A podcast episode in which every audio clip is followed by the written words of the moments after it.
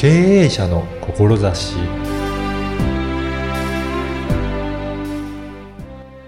こんにちは、小ラボの岡田です。あなたは自分の感情をどのようにコントロールしているでしょうか？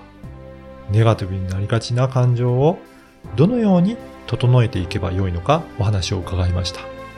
それではインタビューをお聞きください。本日はセラピストの陽子さんにお話を伺いたいと思います。陽子さんよろしくお願いします。よろしくお願いします。まずは陽子さんのセラピーの内容をご紹介いただけるでしょうかはい。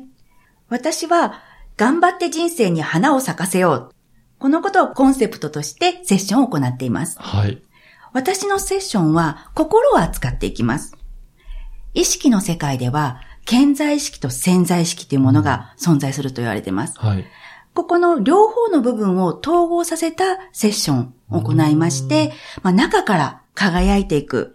そのような人を生み出して、多くの方が生き生きワクワクした人生を歩んでいただきたいなと思っています。そうなんですね。あの、もうちょっと、その潜在意識と潜在意識のあたりをちょっと詳しくお伺いさせていただいてもよろしいでしょうかね。はい。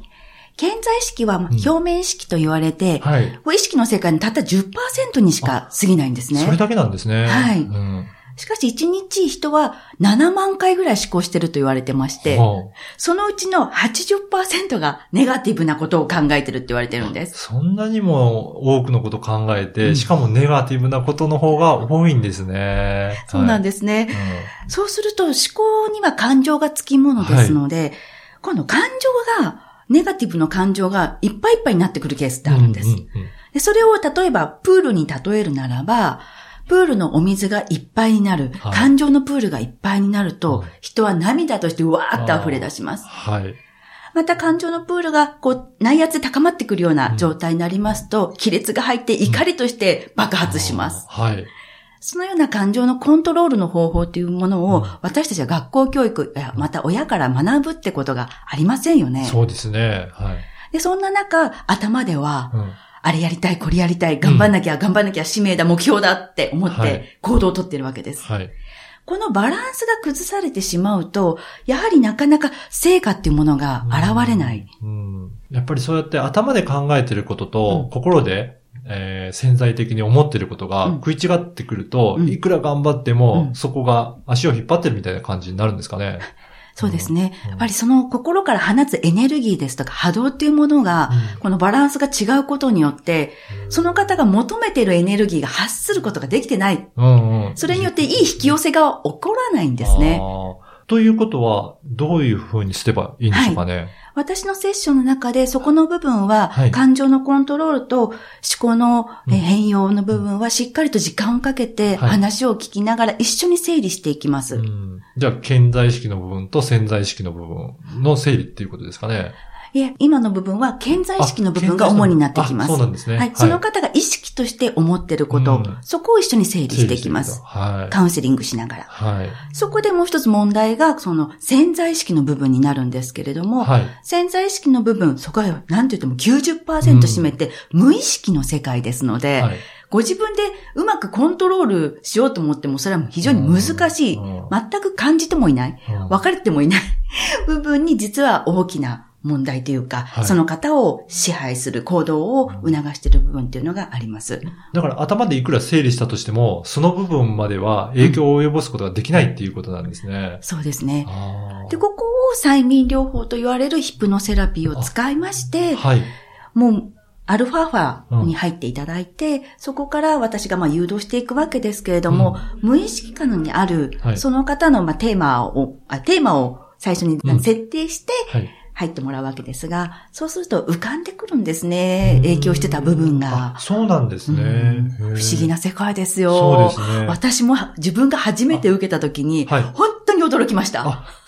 あ、ご自身でもやっぱり体験されて、はいそれで大きな発見があったんですね。はい、そうなんですす。私はもう過去20年以上前からこの潜在意識っていうものは知ってたんです。はい。そして私はこれまで歯科衛生士をしておりましたので、はい。その中で多くの方とあの、お話を聞く中で、うん人はなんでこんなに恐れや不安を潜在意識に抱えてるんだろうっていうものは、本当に目の当たりにしてきてたんです。はい。そして、まあ、必然的な流れで私がヒプノセラピーを受けた時に、自分の潜在意識に抱えてたものが、イメージとしてガーって上がってきたわけですよ。へえ。じゃあ、あの、記憶としてはあまりなかったものが。全くです。あ、それが思い浮かんできたっていうことなんですね。へえ。で、それによって、私の人生が、はい。の点と点が結びついていって、はい。そういうことがあったから私はこういう人生を歩んでいたんだっていうことが客観視することができるようになったんです。そうなんですね。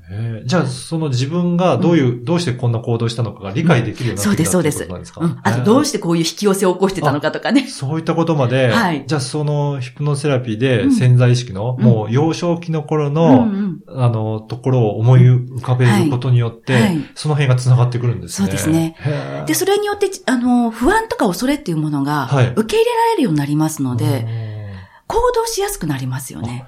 自信がつくというか。ああ。じゃあ、うんあの、それでよって理解できるので、うん。じゃあこうやって動いてみようっていうことでう、動けるようになるんですね。で、ヒプノセラピーのいいところはう、ん。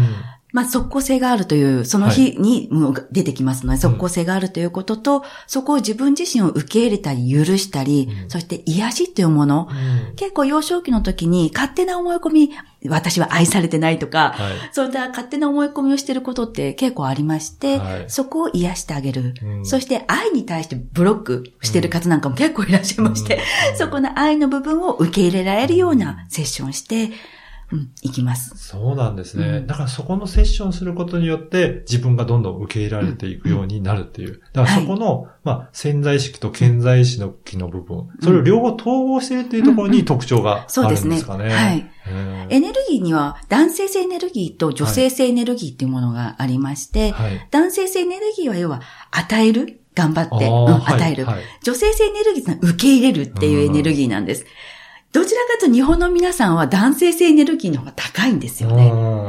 まあ女性であってもこれは同じです。はいうん関係なく。うんで、このバランスを取ることが、本当にこれから皆さんが輝いていくにはとても重要でして、うんその、そのバランスを取りながらも心の中からうん輝き溢れる、そんなセッションをしてまいります。それっていうのは、自分がこういうふうにバランスを取ることが、うんコントロールができるようになるっていうことなんですか、あの、最終的に私のセッションが終えてからは、あの、自分でコントロールできるようになってますね。あ、そうなんですね。で、また、ちょっとね、はい何かあったらいらしていただければいいことではい。あって、まず一回、その、まあ、一つのプログラムを受けていただくと、非常に楽になると思いますよ。生き方が楽になると思います。そうなんですね。うん最近ね、あの、心の問題で悩んでる方って、本当に多いですよね。うん結局はそこのバランスを崩されて、うん男性性エネルギーでうん頑張って頑張ってして感情がついていってない。うんそこが原因の一つでもあると思います。あの、洋子さんは、そういったことを、どうして、あの、やってみようと思われたんですかね？はい。その歯科医接種をしているときに、はいやっぱり多くの患者さんの話を私は聞く立場でもありましたので、はい。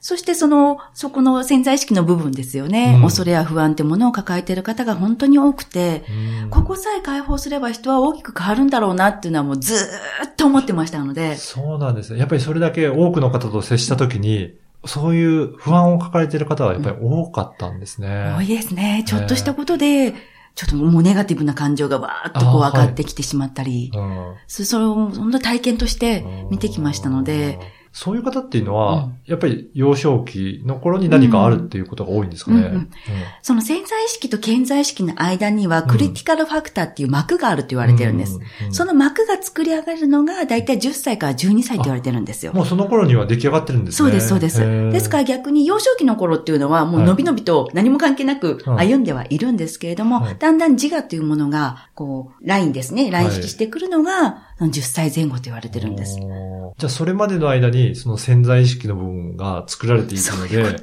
今後の人生に大きく影響左右してくをるそうですそうです及ぼすんですね。で、ヒプノセラピーのそのアルファーファになった時っていうのが、その、ここのクリティカルファクターの膜が緩んでる時間、はい。状況にあるって言われてるんですよ。で緩んでる時に解放して、はい緩んでる時に入れていってあげる。そのようにして潜在意識をうまくコントロールしていくっていうのがヒプノセラピーです。そういうセッションをされてるんですね。へえ。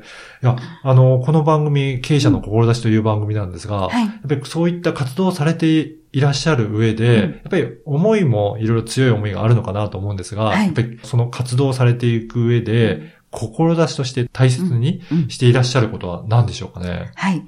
私は愛ってものを大切にしてます。はい。アインシュタインが愛のエネルギーが宇宙最大だって言ってるんです。そうなんですね。はいヒプノセラピーを通じて、やはり愛が受け入れて愛を与えられるようになると、うん本当に人は大きく輝いていきますので、私自身もお話を聞くにあたっても、自分が愛を放って、うん。お話を聞くように心がけていますし、うん。この愛のエネルギーをうまく使えるようなセッション、うん。うん。それが私の志です。うん。やっぱりそうやってね、多くの方が愛に溢れていくと、うん。世の中もどんどん良くなっていくっていう、うん。そういう世界を目指されていはい。るということですね。はいそうです。はい。ぜひ、今日のお話を聞いて、ようこさんうの、ん。その、セッションとかうん、興味いただいたという方は、まずどういったところから、はい。あの、コンタクトするとよろしいでしょうかね？はい。まず LINE アットにはい連絡いただければ、私からまた返信させていただきますので、はいそこで少し何か気にされていることのやり取りをさせていただいて、はいご提案させていただきたいと思います。わかりました。じゃあ、その、まずは LINE アットに登録すはいるということですね。はい。その登録では何かあるんでしょうかね。はいうんその潜在意識の部分は、うんご自分でセルフでコントロールができるところもありますので、はい。それにはやはり習慣が大事になります。うん私が作った美しい心ワークシートという7つの習慣というものがありますので、はい。LINE アット登録いただきますと、そのワークシートをプレゼントさせていただいてます。ね、ぜひ皆さんそれでやって、いとりあえずセルフでできる部分、うんご自身でできる部分からまはいず取り組んでいただいて、そうですね。ね、やっていただけるとはいいいですよね。はいはい。そしてもう一つはいあるんですが、私は過去転職として歯科衛生士をしてまいりましたので、はい。やはり衛生士の皆さんを応援したいと思ってます。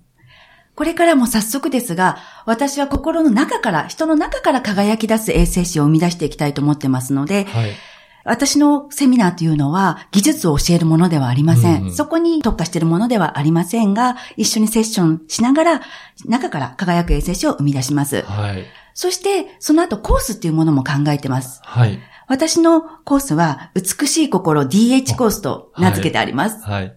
中から輝きますと、やはりそこは患者さんに信頼が多く得られることになりますので、ぜひ他にはないうん。私のコースを衛生士の皆さん受けていただきたいなって思ってますのでよろしくお願いします。そうですよね。やはり、あの、衛生士さん受けてもらうときも、その方がどんな方なのかなっていう、なんか技術はあんまりわからないですけど、うその方が輝いてるかどうかって、すごくやっぱりはい患者としてはわかりますので、うんそういった輝いてる、うんあの、衛生士さんの方はが受けてみたいなと思いますよね。はい。ありがとうございます。はい。ぜひ、そういった、あの、歯科衛生士さんも、LINE アットの方に登録いただければと思います。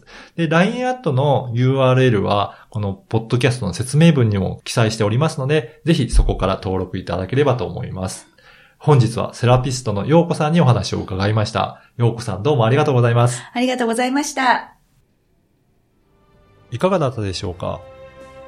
頑張って人生に花を咲かせる。そして、内側から輝く人を増やしていく。こういう思いに溢れているお話でした。潜在意識はカウンセリングにより整え、潜在意識はヒプノセラピーで理解するという、潜在意識と潜在意識を統合するセラピーとのことでした。そしてご自身の歯科衛生士の経験をもとに歯科衛生士の方をもっと輝かせたいという思いがとても温かく感じられました。ぜひ、陽子さんの LINE アットに登録して大きな愛のエネルギーを使ってみてください。あなたの思いを声で届けてみてはいかがでしょうか。ではまた次回。